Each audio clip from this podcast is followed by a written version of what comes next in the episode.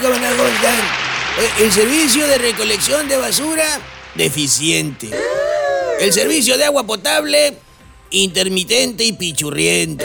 El servicio de energía eléctrica, ay, pues qué les digo.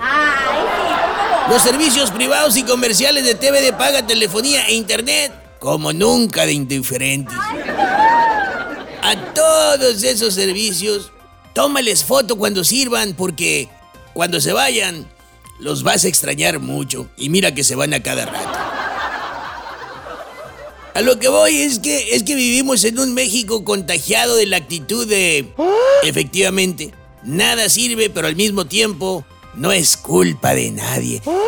Ah, ¿qué le vamos a hacer? Eso es lo que te tratan de responder. Y en el contagio de esa actitud, como que el presidente Andrés Manuel López Obrador, pues pareciera ser el paciente cero.